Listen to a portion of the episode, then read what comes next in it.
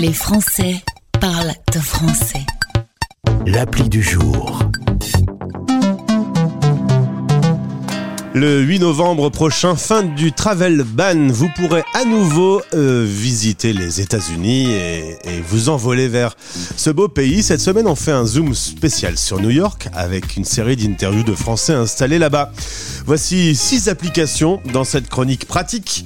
Six applications que vous devrez installer sur votre téléphone si vous vous rendez euh, à New York. Uber, par exemple, eh évidemment, c'est utile. Il y a beaucoup de taxis pas très chers. Le métro est accessible un peu partout, mais parfois on a besoin de Uber, notamment à l'aéroport, où prendre un Uber peut faire gagner un temps précieux.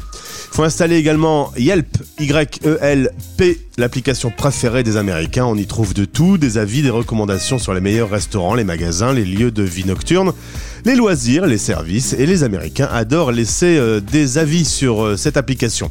Il y a également New York MTA Subway Map. Alors ça c'est simple, c'est l'application indispensable pour tous vos déplacements en métro avec des indications liées aux sorties à prendre. Impossible de se perdre avec cette application. Il y a également Simple Tip Calculator. On vous rappelle qu'aux États-Unis, les pourboires sont à ajouter à l'addition lorsque vous allez dans un restaurant entre 15 et 20%.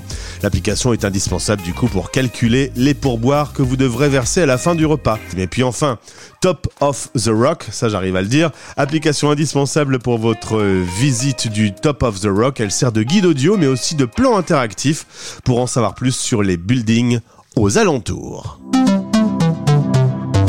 Les Français parlent de français.